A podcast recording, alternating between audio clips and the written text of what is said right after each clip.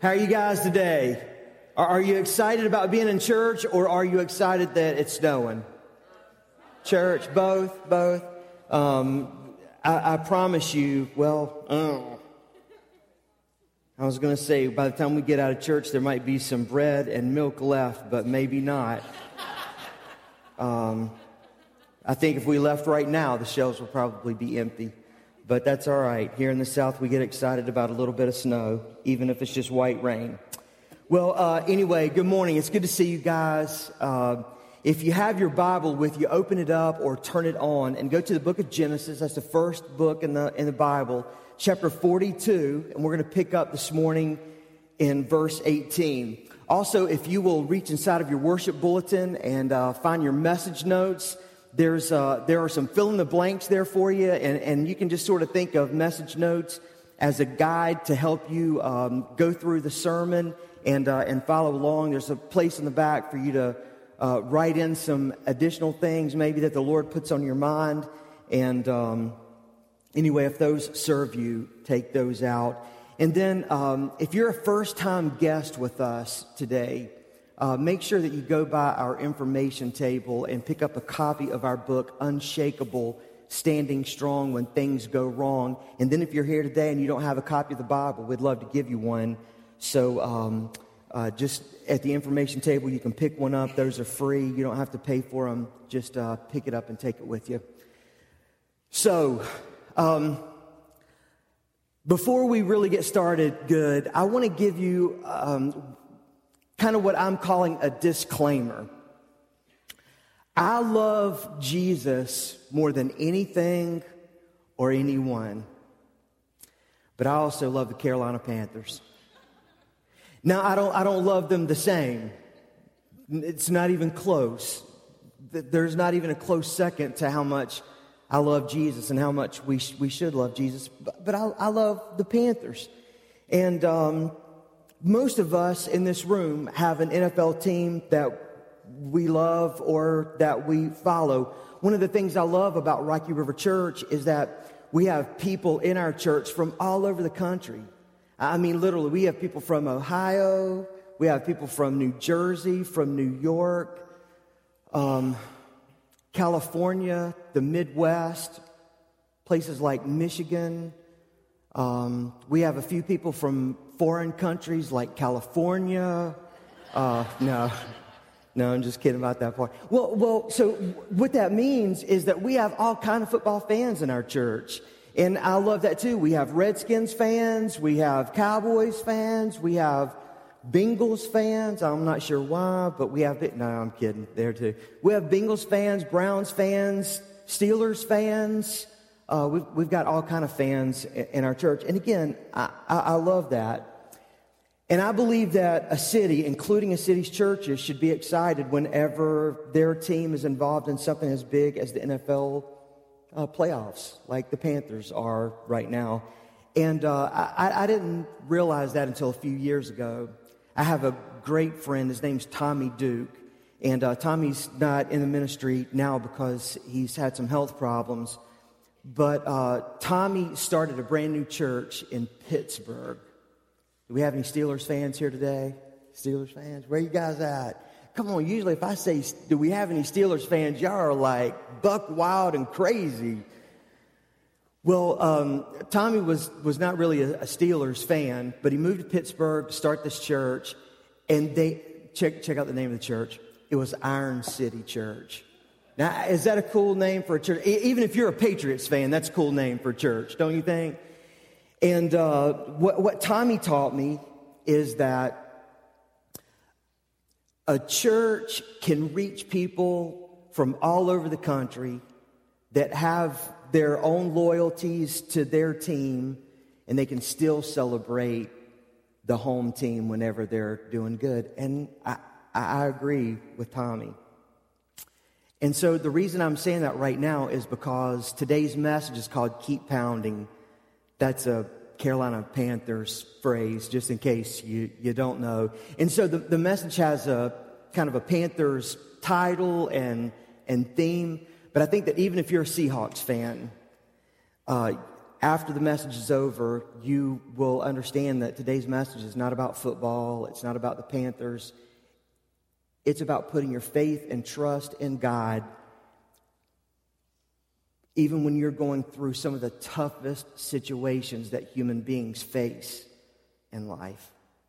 It's not about football, it's about faith. So, to those of you who are not Carolina Panthers fans, no offense. But with that in mind, take a look at the video coming up on the screens behind me.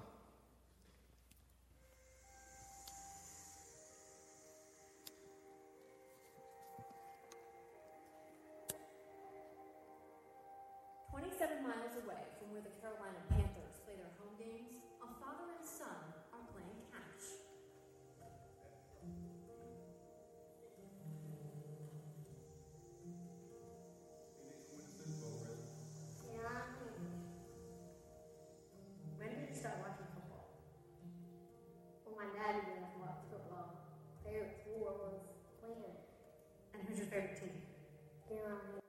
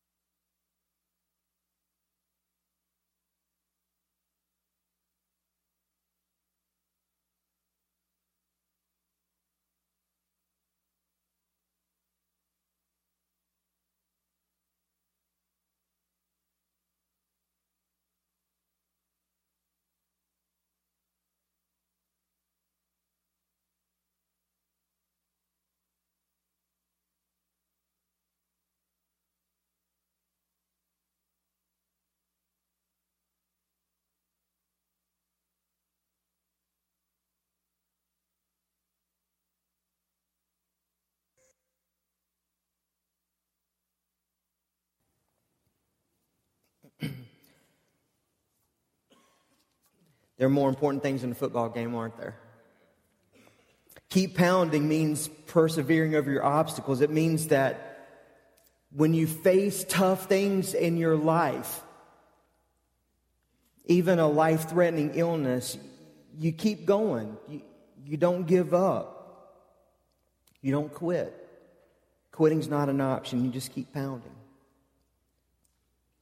There are lots of different kinds of famines that people face. Sometimes it's a famine of losing someone that you love very much. Sometimes the famine in your life is you lose your marriage or another important relationship.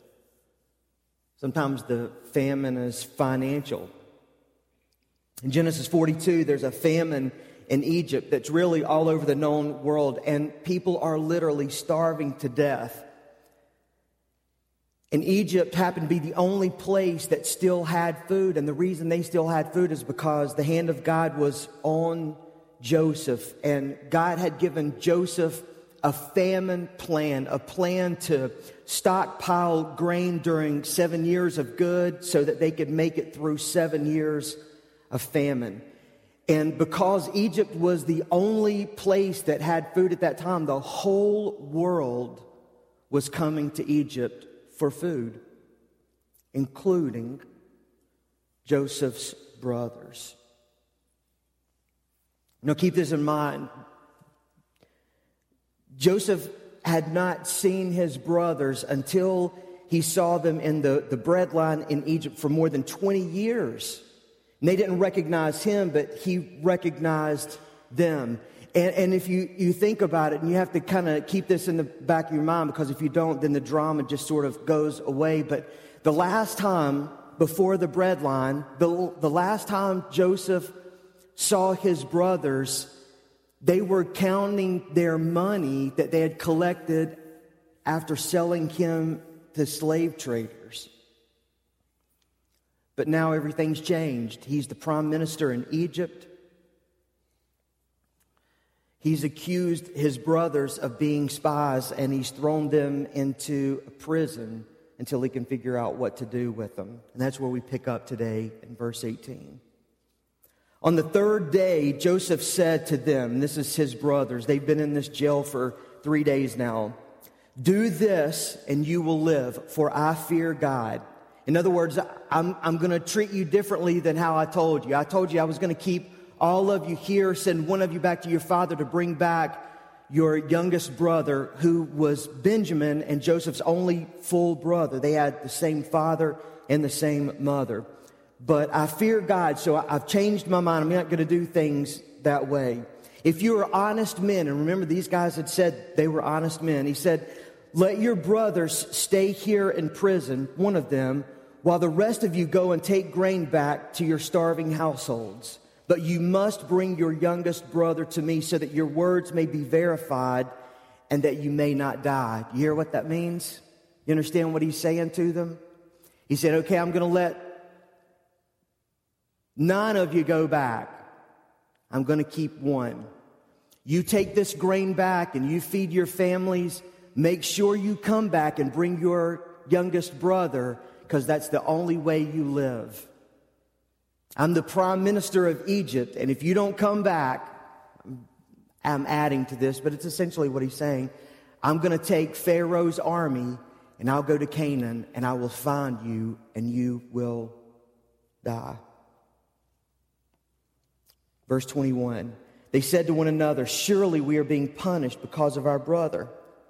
We saw how distressed he was when he pleaded for, uh, pleaded with us for his life, but we did not listen. And that's why this distress has come upon us. Reuben replied, Didn't I tell you not to sin against the boy? But you wouldn't listen. He's kind of a, I told you so sort of guy. Now we must give an accounting for his blood. They did not realize that Joseph could understand them since he was using an interpreter. An Egyptian, even if he knew Hebrew, he would never have used that language. It was beneath him.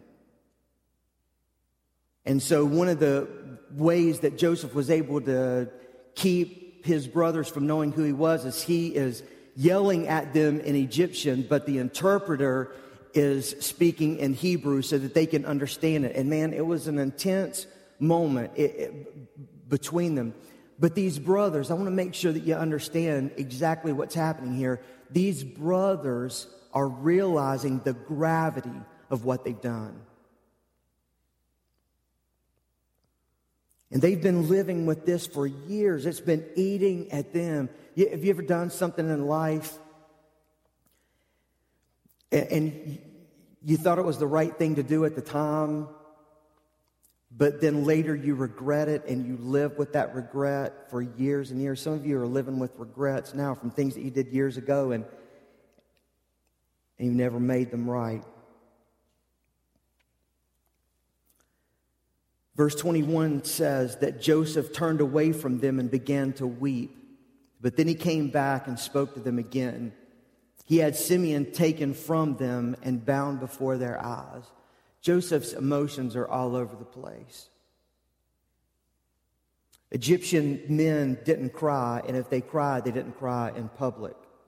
And so Joseph would have never stood there so that these men, certainly not these foreigners, could see him cry. And so he went to a, a, whole other place, maybe another room or even out of the building, so that he could cry. And the word weep here, like we talked about last week, doesn't mean that he just had a little tear in his eye and it was just a tender moment for him. This was the kind of crying that you do when you cry so hard, you're sucking air and snot, and you have a hard time regaining your composure. But once he regained his composure, he came out and he was all business. Verse 25 Joseph gave orders to fill their bags with grain, to put each man's silver back in his sack, and give them provisions for their journey. Do you, do you realize what's happening here? I, I would hope I could act the same way, but I'm not, I'm not sure. These brothers did something to him horrible. They sold him into slavery. As far as they knew, they were giving him over to his death. And here is Joseph, and he's giving these guys grain and he's putting their, their, their money back in the sacks, their, in their sacks, gave them provisions for their journey. After this was done for them, they loaded their grain on their donkeys and they left.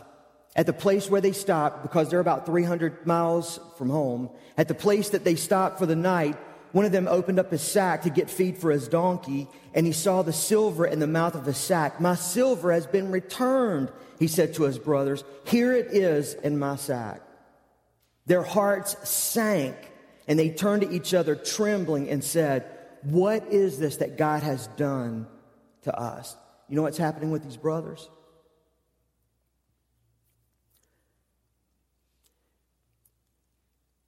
God has gotten their attention. They don't know what's going on, but because this is so extraordinary, they realize that God's hand must be in this. And indeed it was. And God certainly has their attention. You know, sometimes God will use a famine or a crisis in our lives to get our attention, to bring about change. Usually, usually as human beings, we don't change just because it's the right thing to do. Usually we only change when we feel the heat. Usually, we don't start working on our diet until uh, our doctor says you have high blood pressure or you are this close to becoming diabetic or your heart is in bad shape and if you don't change your diet, you're going to die. Sometimes God will use a famine to get our attention. Verse 29. When they came to their father Jacob in the land of Canaan, they told him all that had happened to them. They said, the man who is Lord over the land spoke harshly to us and treated us as though we were spying on the land. But he said to them, or but we said to them, We are honest men, we are not spies. We are 12 brothers, sons of one father. One is no more. Of course, they're talking about Joseph. And the youngest is now with our father in Canaan. Then the man who is Lord over the land said to us, This is how I will know that you are honest men. Leave one of your brothers here with me and take food for your starving households and go. But bring the youngest brother to me so that I will know that you are not spies, but honest men. Then I will give your brother back to you and you can trade in the land. These men trusted their father, even when they didn't always like him. If Jacob was anything, he was a survivor. He was somewhat of a cheat, a terrible father at times, but he was a survivor. And so these guys knew that if anybody could figure out a way out of this situation, it would be Jacob. So they told their dad the whole story. Verse 35 As they were emptying their sacks, there in each man's sack was a pouch of silver. When they and their father saw the money pouches, they were frightened. Their father Jacob said to them, You have deprived me of my children. And I wonder what he means by that. You remember the story years ago that these brothers told their dad was that Joseph was eaten by a wild animal. And the only thing they had to show for it was part of the coat of many colors. But that's been about 20 years now. So I wonder if Jacob saw through the story. I wonder if um, maybe at different times from different sons, he heard different versions of the story because some of them, maybe they had a guilty conscience or they just didn't have know how to all hold to the same story. I don't know. But, but it sounds like he's blaming them. You have deprived me of my children. Joseph is no more, and Simeon is no more. Because remember, Jacob, to him, he thinks that Joseph is dead. And now he assumes that Simeon will die in this Egyptian prison. And now you want to take Benjamin? Now, now you want to take the last son from Rachel? The, the next best son to, to Joseph? And then he says this phrase, and just keep it on the back burner. We'll come back to it in a few minutes. Everything is against me.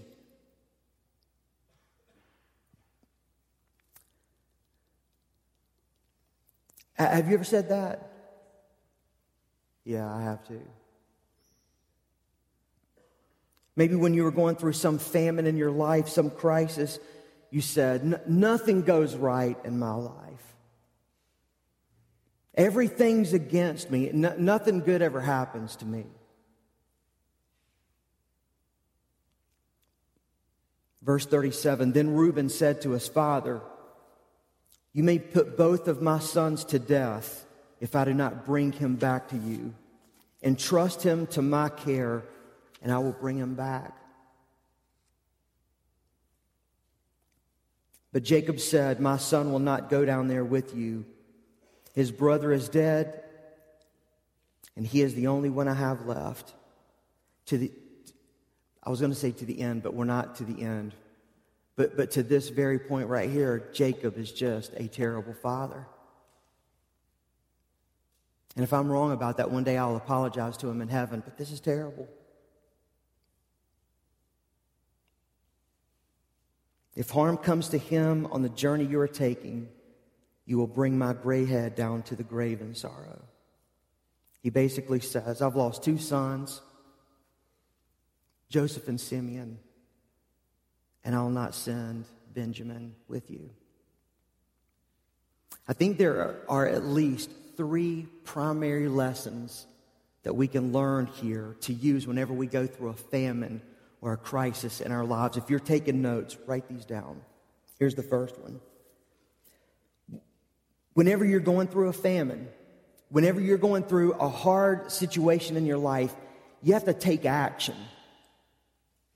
You have to take action. In other words, you have to do something about it. When Genesis 42 opens, we see that the famine that Joseph had predicted has happened. They're about two years into it. Everybody is affected by it. Even Joseph's brothers and his father back in Canaan. And the only place to get food is in Egypt. Joseph saw his sons basically just sitting there, not doing a whole lot about it.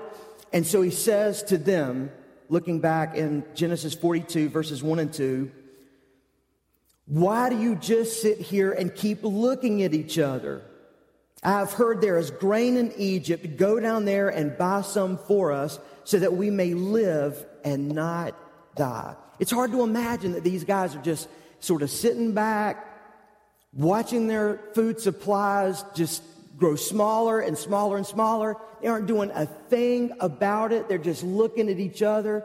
And so Jacob has to come in and basically give them a good kick in the pants and say, guys, we're all going to starve to death if you don't get food. There's food in Egypt. Go there and get some. Go and get some food so that we all don't starve.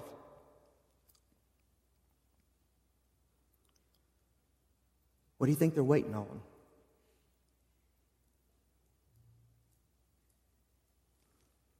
I think they're waiting on somebody else to come in and fix the problem? Because a lot of us do that when we have problems. We, we want somebody else to come in and save us, or maybe, maybe these guys are just so proud.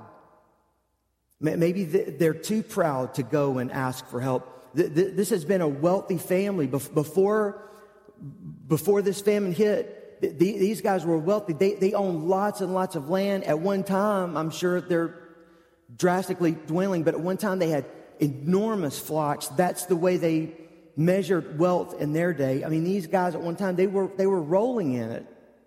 They, they were doing very well. And so they're used to depending on themselves, and now they can't. And to have to go to Egypt, of all places, to find food, maybe they just felt like it was beneath them.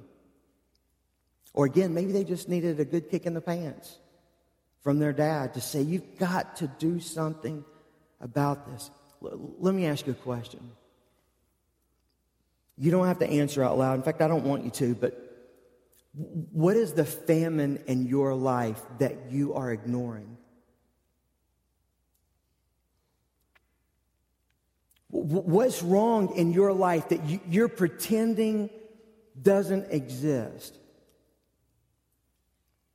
What is the famine or the crisis in your life that you're hoping somebody else is going to come in and, and fix for you? Why aren't you doing anything about it? Why aren't you doing something about your health? Why aren't you doing something about your finances? What has you so afraid in your life that you're just paralyzed and, and won't take action?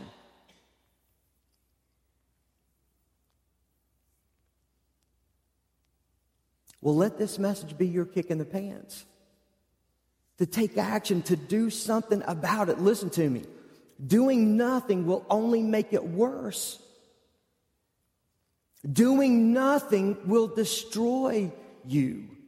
Doing nothing about your marriage will finish it off. You've got to take action. You've got to do something. I've, uh, I've been reading this book called Spy Secrets That Can Save Your Life.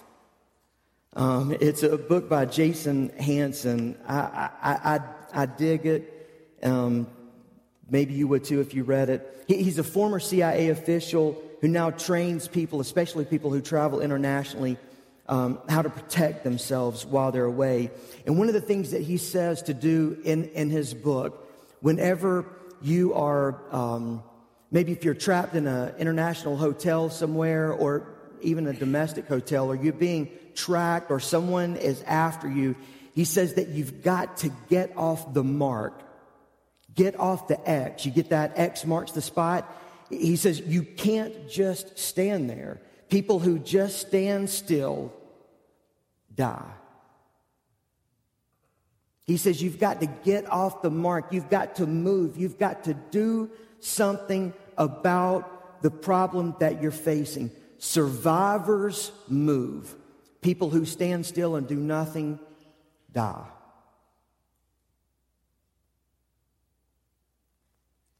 The same is true about your crisis, your famine.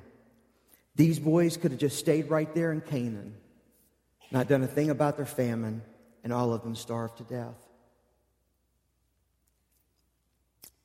Here's the second lesson take ownership. Take ownership of the famine, take ownership of the crisis. L- listen again to Genesis 42, 21 and 23. They said to one another, Surely we are being punished because of our brother. You remember the setting? Joseph is standing right there with them. These boys are talking in Hebrew. Joseph has been talking to them through an interpreter. They don't realize he understands Hebrew. So they say this literally right in front of him so that he can hear it. We saw how distressed he was, Joseph, when he pleaded uh, with us for his life, but we would not listen. That's why this distress has come on us. Reuben replied, Didn't I tell you not to sin against the boy, but you wouldn't listen? Now we must give an accounting for his blood. What these guys are doing is they're taking ownership, they're taking responsibility. for their part in all of this.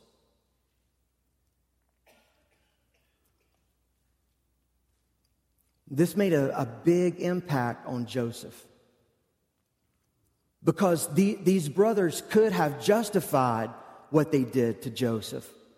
They, they, they could have said, um, well, the reason that we're here is because our, our father is a terrible father. He, he played favorites amongst us. He, he pitted us against each other. It, it's his fault that we're here. Or they could have said, well, we did what we did to Joseph because he was a spoiled brat and mom and dad loved him more than us. And so it's his fault. They don't do any of that. They're saying we are currently in this famine because of actions we have taken. I don't believe in karma. But I do believe in what the Bible calls sowing and reaping. These men were reaping a harvest from the seeds they had planted more than 20 years ago. Principles have promises to them. The Bible promises that you will reap what you sow, what you plant, you will harvest. Have you ever heard the saying, everything happens for a reason? You ever heard that? Have you ever heard that? Everything happens for a reason? Have you ever used that phrase? Everything happens for a reason. Yeah, me too. Um, you know, sometimes the reason is that we make terrible decisions.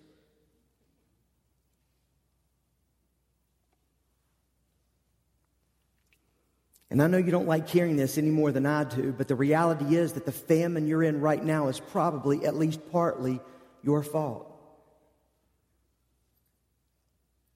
You can't blame MasterCard and Visa for all of the credit card debt that you have. I mean, I understand that maybe they gave you a card that you couldn't really pay for, but they didn't make you walk up to the counter at Best Buy and drop it down on a brand new TV.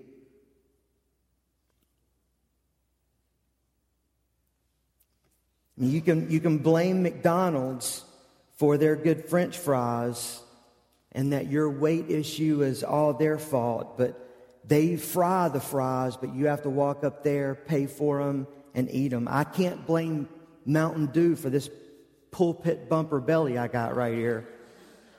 And I have to own this. And that's my point. When you're in a famine, when you're in a crisis, even if it's not all your fault, you have to own it. You have to take responsibility for it. And that's an important step to take if you're ever going to get out of your famine. You have to take responsibility for it. Again, even if it's not all your fault, you're the one that's having to deal with it. So get over that and deal with it. Take action. Take ownership. And then number three, take next steps of faith. There is a huge difference, a huge difference between Joseph and Jacob. Every situation that Joseph faced, every crisis in his life, he faced it with faith. He didn't know what was going to happen when his brother sold him into slavery. He, he didn't know uh, what was going to happen to him in his life when he was falsely accused of rape and then wrongly imprisoned and forgotten about. But in all of those situations, he faced them with faith in God. Even though he didn't understand what was happening or even why it was happening, he believed in God, he loved God, and he trusted God. And so he just kept getting up every day and doing the best that he could. He just got up every day and put his faith and trust in the Lord. But then you contrast that with Jacob. When he heard the story of his sons about everything that happened in Egypt, his response is, Everything is against me. He was feeling sorry for himself, and it's okay to do that for a little while, but you can't stay there. Jacob seems to live there. He lives in, in self pity. And, and the difference between these two men, between Joseph and his father Jacob, is that Joseph saw the hand of God in everything in his life, and he trusted in God. He believed that God would work it all out. But Jacob never once says to his sons, Guys, listen to me. I don't know how all this is going to work out, but I trust God. Let's just do this because we see that God is at work here. Trust Him and take next steps of faith and leave the outcome to Him. When you are going through a crisis, when you are living in a family, you have two options.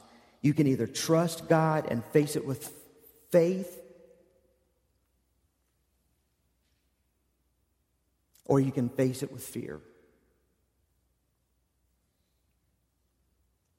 You can be strong in the Lord, or you can be weak in yourself. You can either move forward trusting God, or you can just keep trusting yourself and your feelings.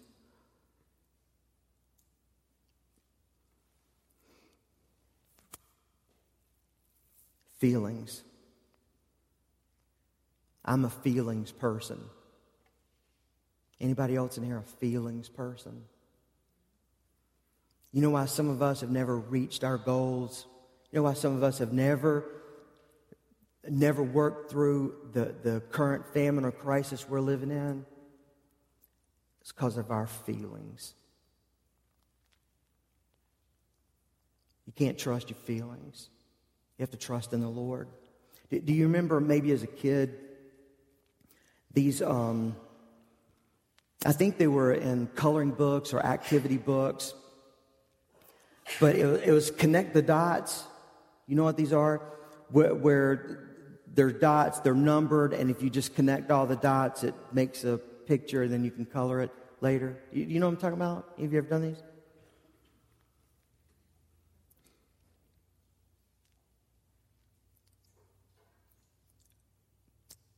In life, the only way you connect the dots is when you look back. You can't connect them going forward because you don't know what's going to happen in the future. Not in the future 10 years from now, not in the future 10 minutes from now.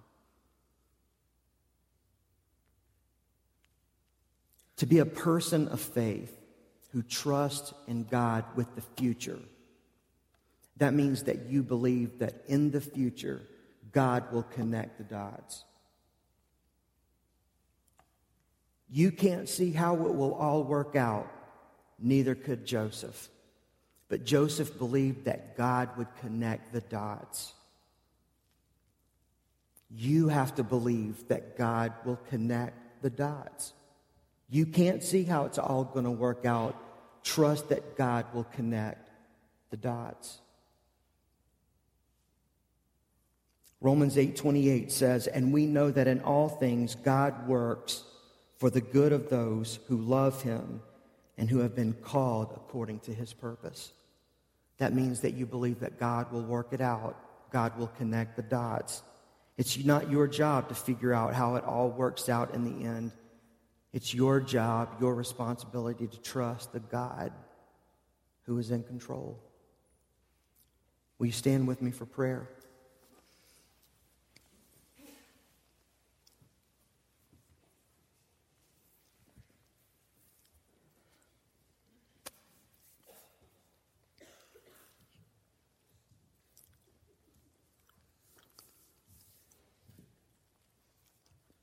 I'd like to pray for your famine.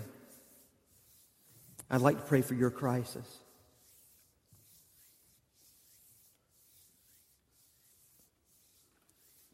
Do you have a famine? I do.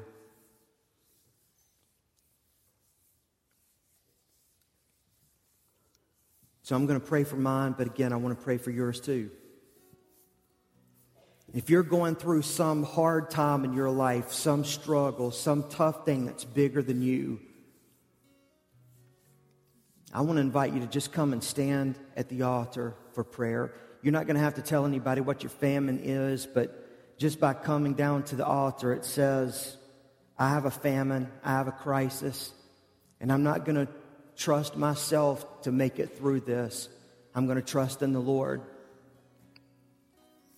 I'm going to live as a man or a woman of faith. I believe that God is bigger than this crisis. He's bigger than this famine. I can't see how it all is going to work out in the end, but I trust that God is in control and He'll work it out. He'll make things right. I don't have to be the one that fixes everything. I just have to be the one who is faithful. So, Lord, right now, just in this moment of prayer, we lift up our famine, we lift up our crisis. Lord, I, I don't know what each person here is dealing with, but you do. It doesn't matter if I know, you know.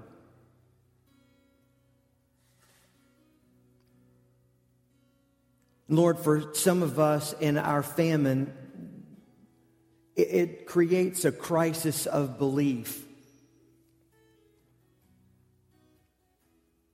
We want to trust you. But it seems like there's just something inside of us that makes us want to be in control, even when that's impossible. So, Lord, just as a matter of next steps and faith in you, we hand our famine over to you. That doesn't mean that we're not going to take action. That, that doesn't mean that we're not going to take responsibility for our part in the famine. But ultimately, we're going to take next steps of faith in you. And Lord, that, that may lead us in a different direction than our, our heart is telling us to go in.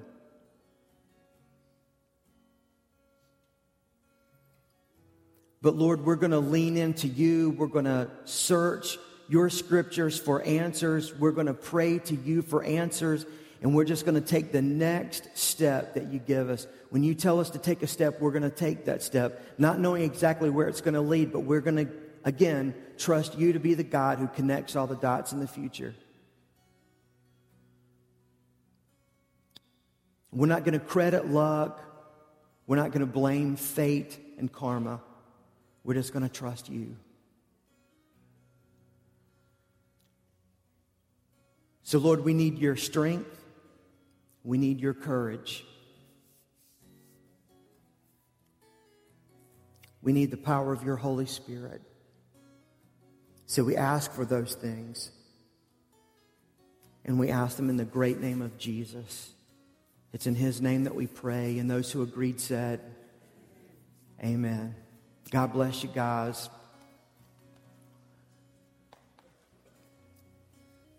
So I wonder if it's still snowing outside. Anybody know? Looks like white rain to me. There's there's green everywhere, so there's not anything sticking. So I think we're okay. Good good luck at Lowe's or Publix or wherever you go for bread and milk. And uh, and I, I love you guys and I hope you have a great day. There's some great band up here. They have a song we're going to have a little bit of fun with, and uh, they will dismiss you. Um,